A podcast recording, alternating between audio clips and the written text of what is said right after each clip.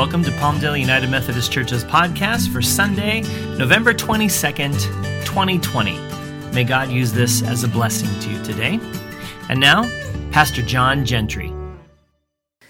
Welcome to our uh, worship series, uh, our, our, worship this morning as we uh, explore this concept of Jesus, the Shepherd King.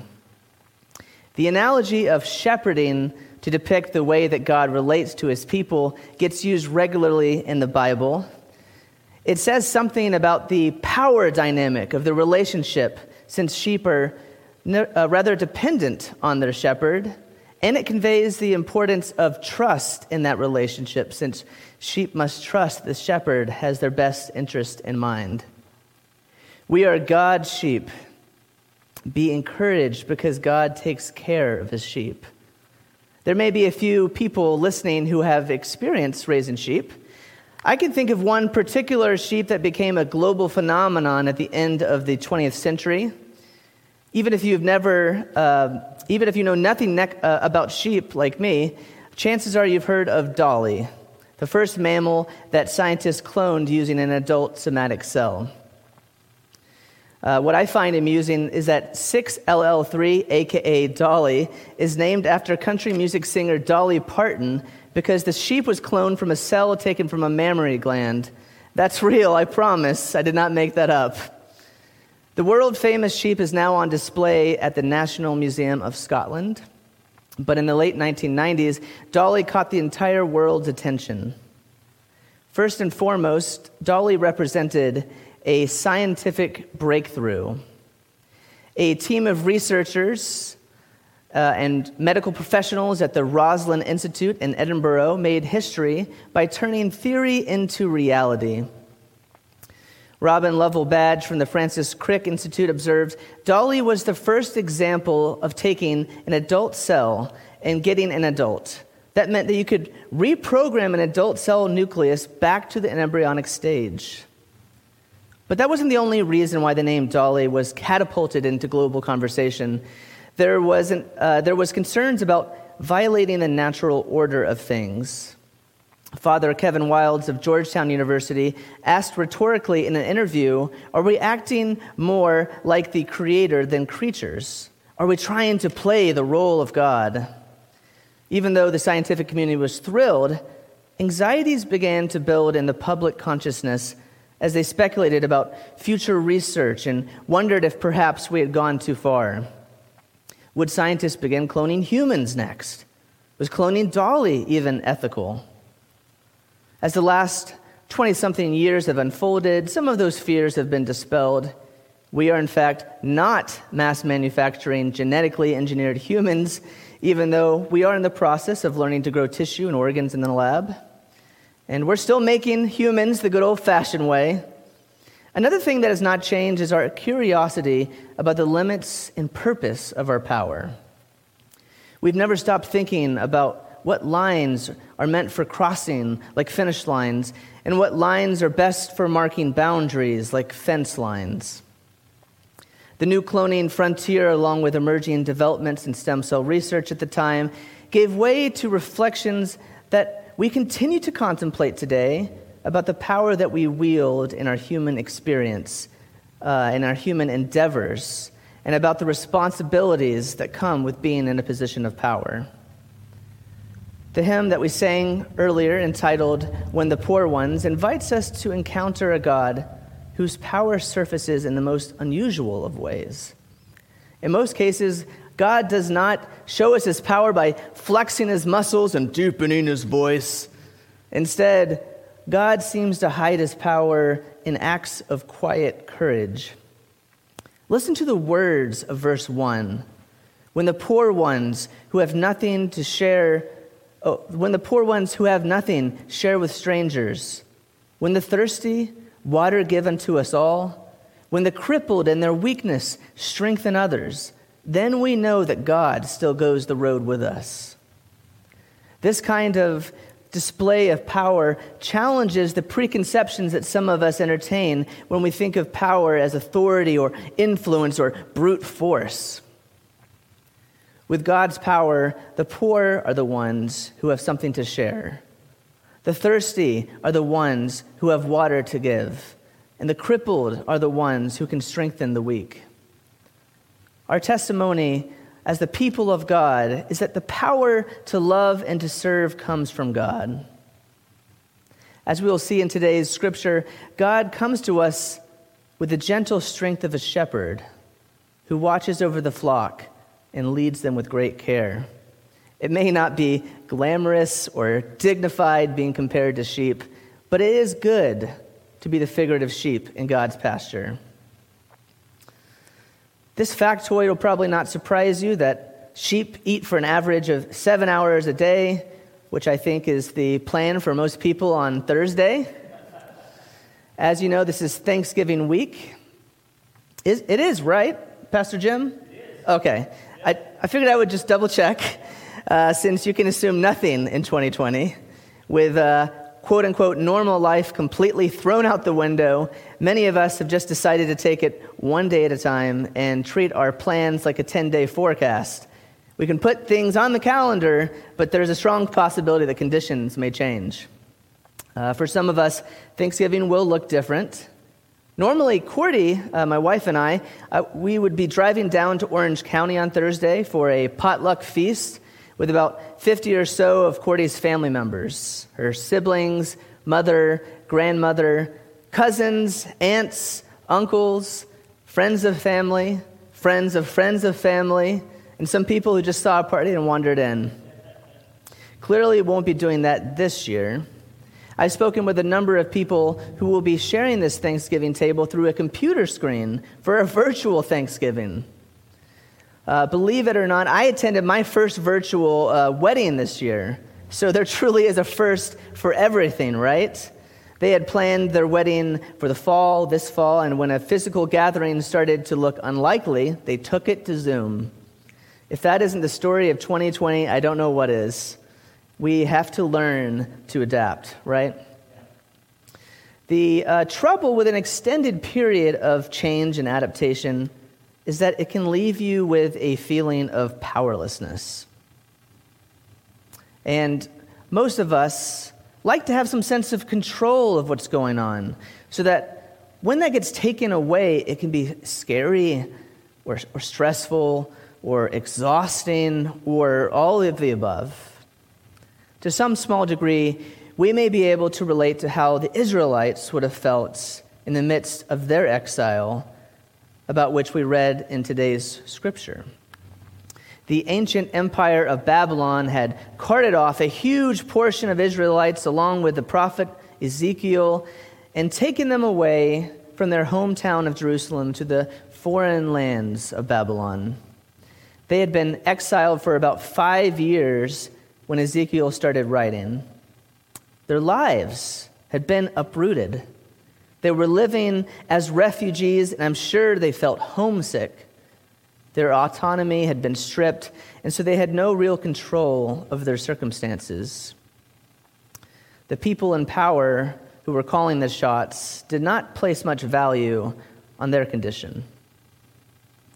For this reason, we hear God's proclamation in verses 17 through 19 As for you, my flock, Thus says the Lord, I shall judge between sheep and sheep, between rams and goats.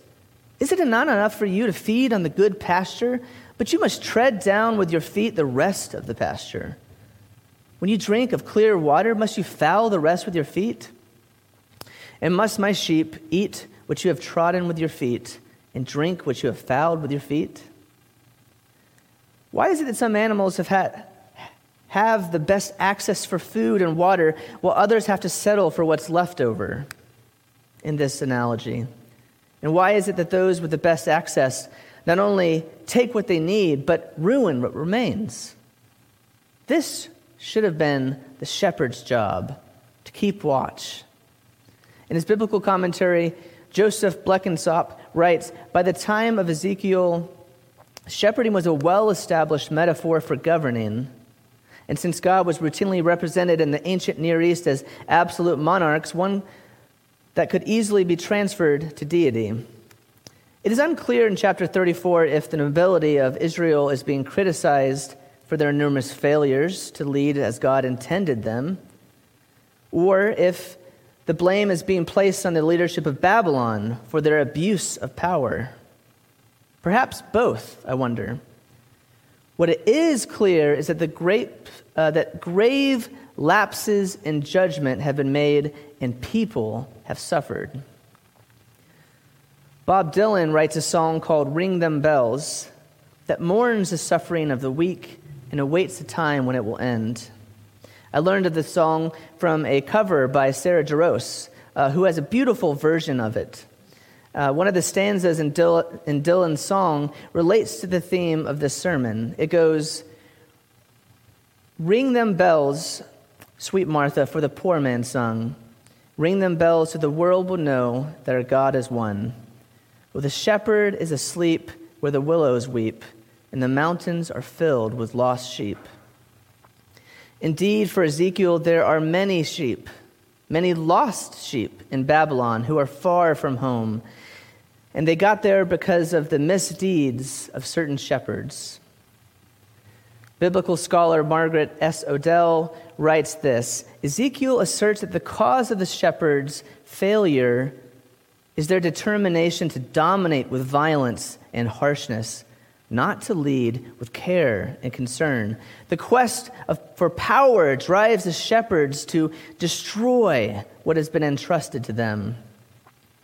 I think of the classic Tolkien series, Lord of the Rings, in which war and oppression result from a greedy thirst to rule over others. No wizard or elf lord or mighty dwarf or king among humans is able to resist the temptations of the one ring that is the key to defeating the Dark Lord Sauron. Instead, it takes a pair of unknown, unimposing hobbits from a backcountry region to bear the great burden of the ring and destroy it in the volcanic fires of Mount Doom. Just as the rulers of Middle Earth are easily swayed by the promise of power, a similar picture is painted uh, in Ezekiel of the governing authorities who do a poor job of acting as the shepherds of the people. But in this chapter, we also receive some very good news. God tells Ezekiel that there is still hope because he will do what the governing shepherds could not. In verses 15 and 16, we hear the divine pronouncement I myself will be the shepherd of my sheep and I will make them lie down. I will seek the lost, and I will bring back the strayed, and I will bind up the injured, and I will strengthen the weak. But the fat and the strong I will destroy. I will feed them with justice.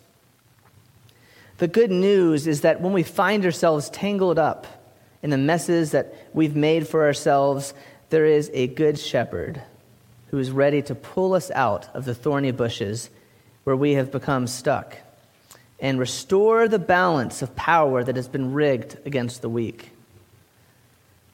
Verse 23 is important since it alludes to an appointed ruler whom God will set over his kingdom to shepherd and judge. God declares, I will set up over them one shepherd, my servant David, and he shall feed them. He shall feed them and be their shepherd. Given that the book of Ezekiel was written roughly 400 years after King David, this declaration from God refers to a king like David. For those following the liturgical calendar, today is Christ the King Sunday. It serves as an end cap to our Christian liturgical year. On this Sunday, we celebrate the reign of Jesus over all creation. And you may say, well, that sounds quite regal. And it is, since we worship Jesus as Lord. But what kind of king is this Jesus whom 1 Timothy 6:15 calls the blessed and only sovereign, the King of kings and the Lord of lords? One answer to that question is given to us in today's scripture reading. The king that God has appointed is a servant and shepherd. Like the young shepherd boy who has become king over, over Israel, Jesus is the shepherd king who looks after the needs of, of the people as a shepherd tends to his flock. Some, king never leave, some kings, they never leave the safety and comfort of their royal estate, but Jesus takes up his shepherd's staff, for the sake of the sheep. Some of us will think of a green meadow filled with grazing sheep and their shepherd standing by peacefully. But Blenkinsopp reminds us that Job was not always so picturesque.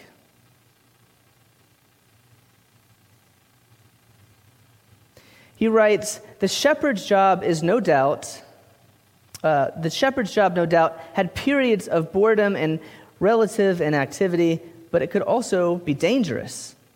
There were thieves to contend with, and beasts of prey, including the lion, generally with the help of nothing more than a stick or similar, or similar primitive weapons and maybe a dog.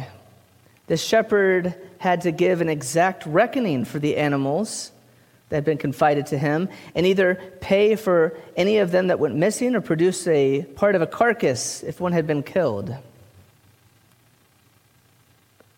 Shepherding then involves protecting the sheep who are powerless at the hands of predators and bandits. It may even mean protecting the sheep from themselves when they wander off too far from the flock and become lost or injured. These are the tasks that Jesus assumes as his royal responsibility, along with the risks that come with it. Jesus once told his disciples, No one has greater love than this, than to lay down one's life for one's friends. He knew that as God's appointed shepherd king, he would give his life for the sheep that had been entrusted to him.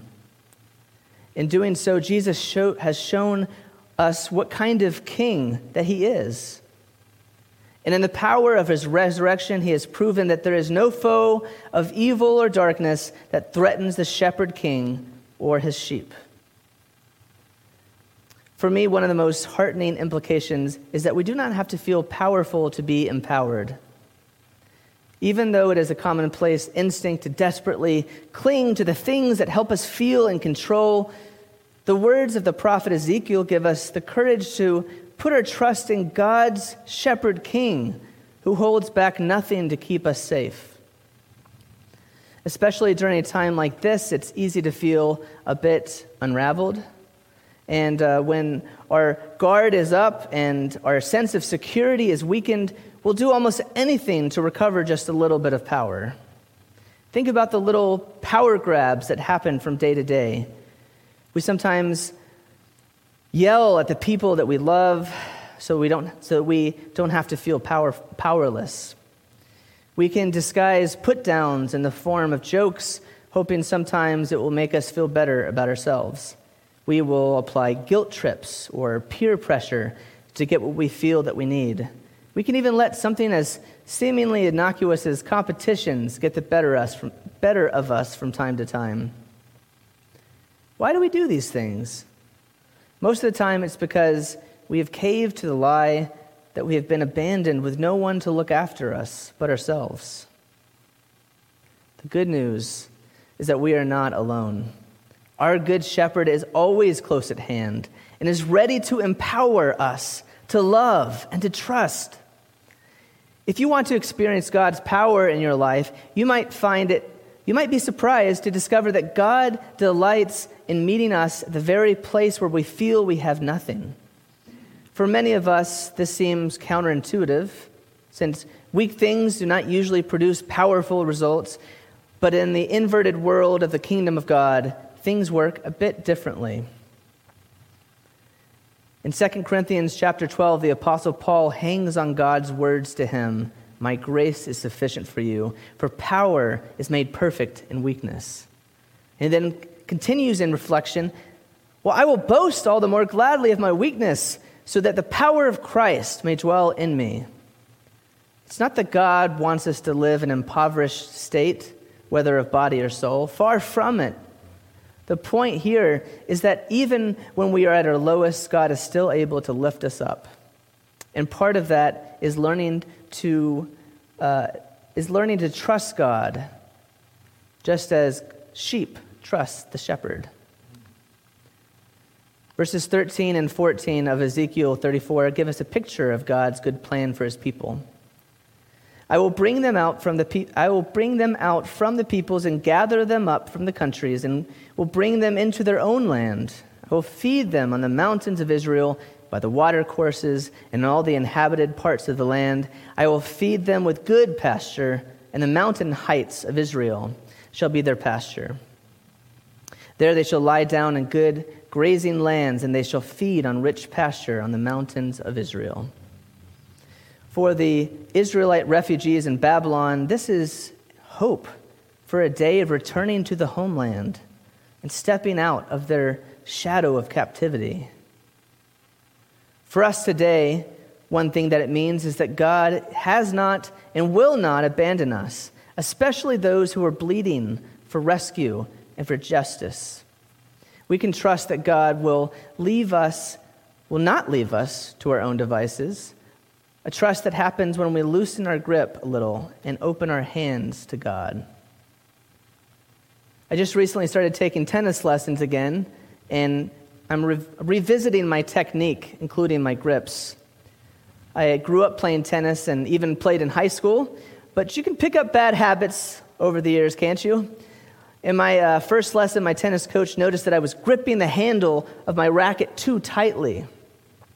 It's not uncommon for players to hold their rackets with a death grip, but he told me that you significantly lessen your power when you do that. It makes it difficult for your wrists to be flexible, and on top of that, the constant con- uh, contraction of your forearm muscles will fatigue your arm strength and can even lead to injury. Instead, my tennis coach recommended holding the racket more gently, loosen my grip just a bit, and letting my swing and my hips drive the ball. There's an analogy there that I would like to um, close this message with. When challenges come hurtling over the net of life at you, will you tighten your grip seize control of the situation with the sheer force of your will? Or will you relax your grip and allow God to guide you through the motions? I think we will find that as individuals and as the church that we are much better off learning to trust God with the arc of our lives. Ezekiel teaches us God is the true shepherd, so let us walk with him and listen for his voice. Amen. Amen.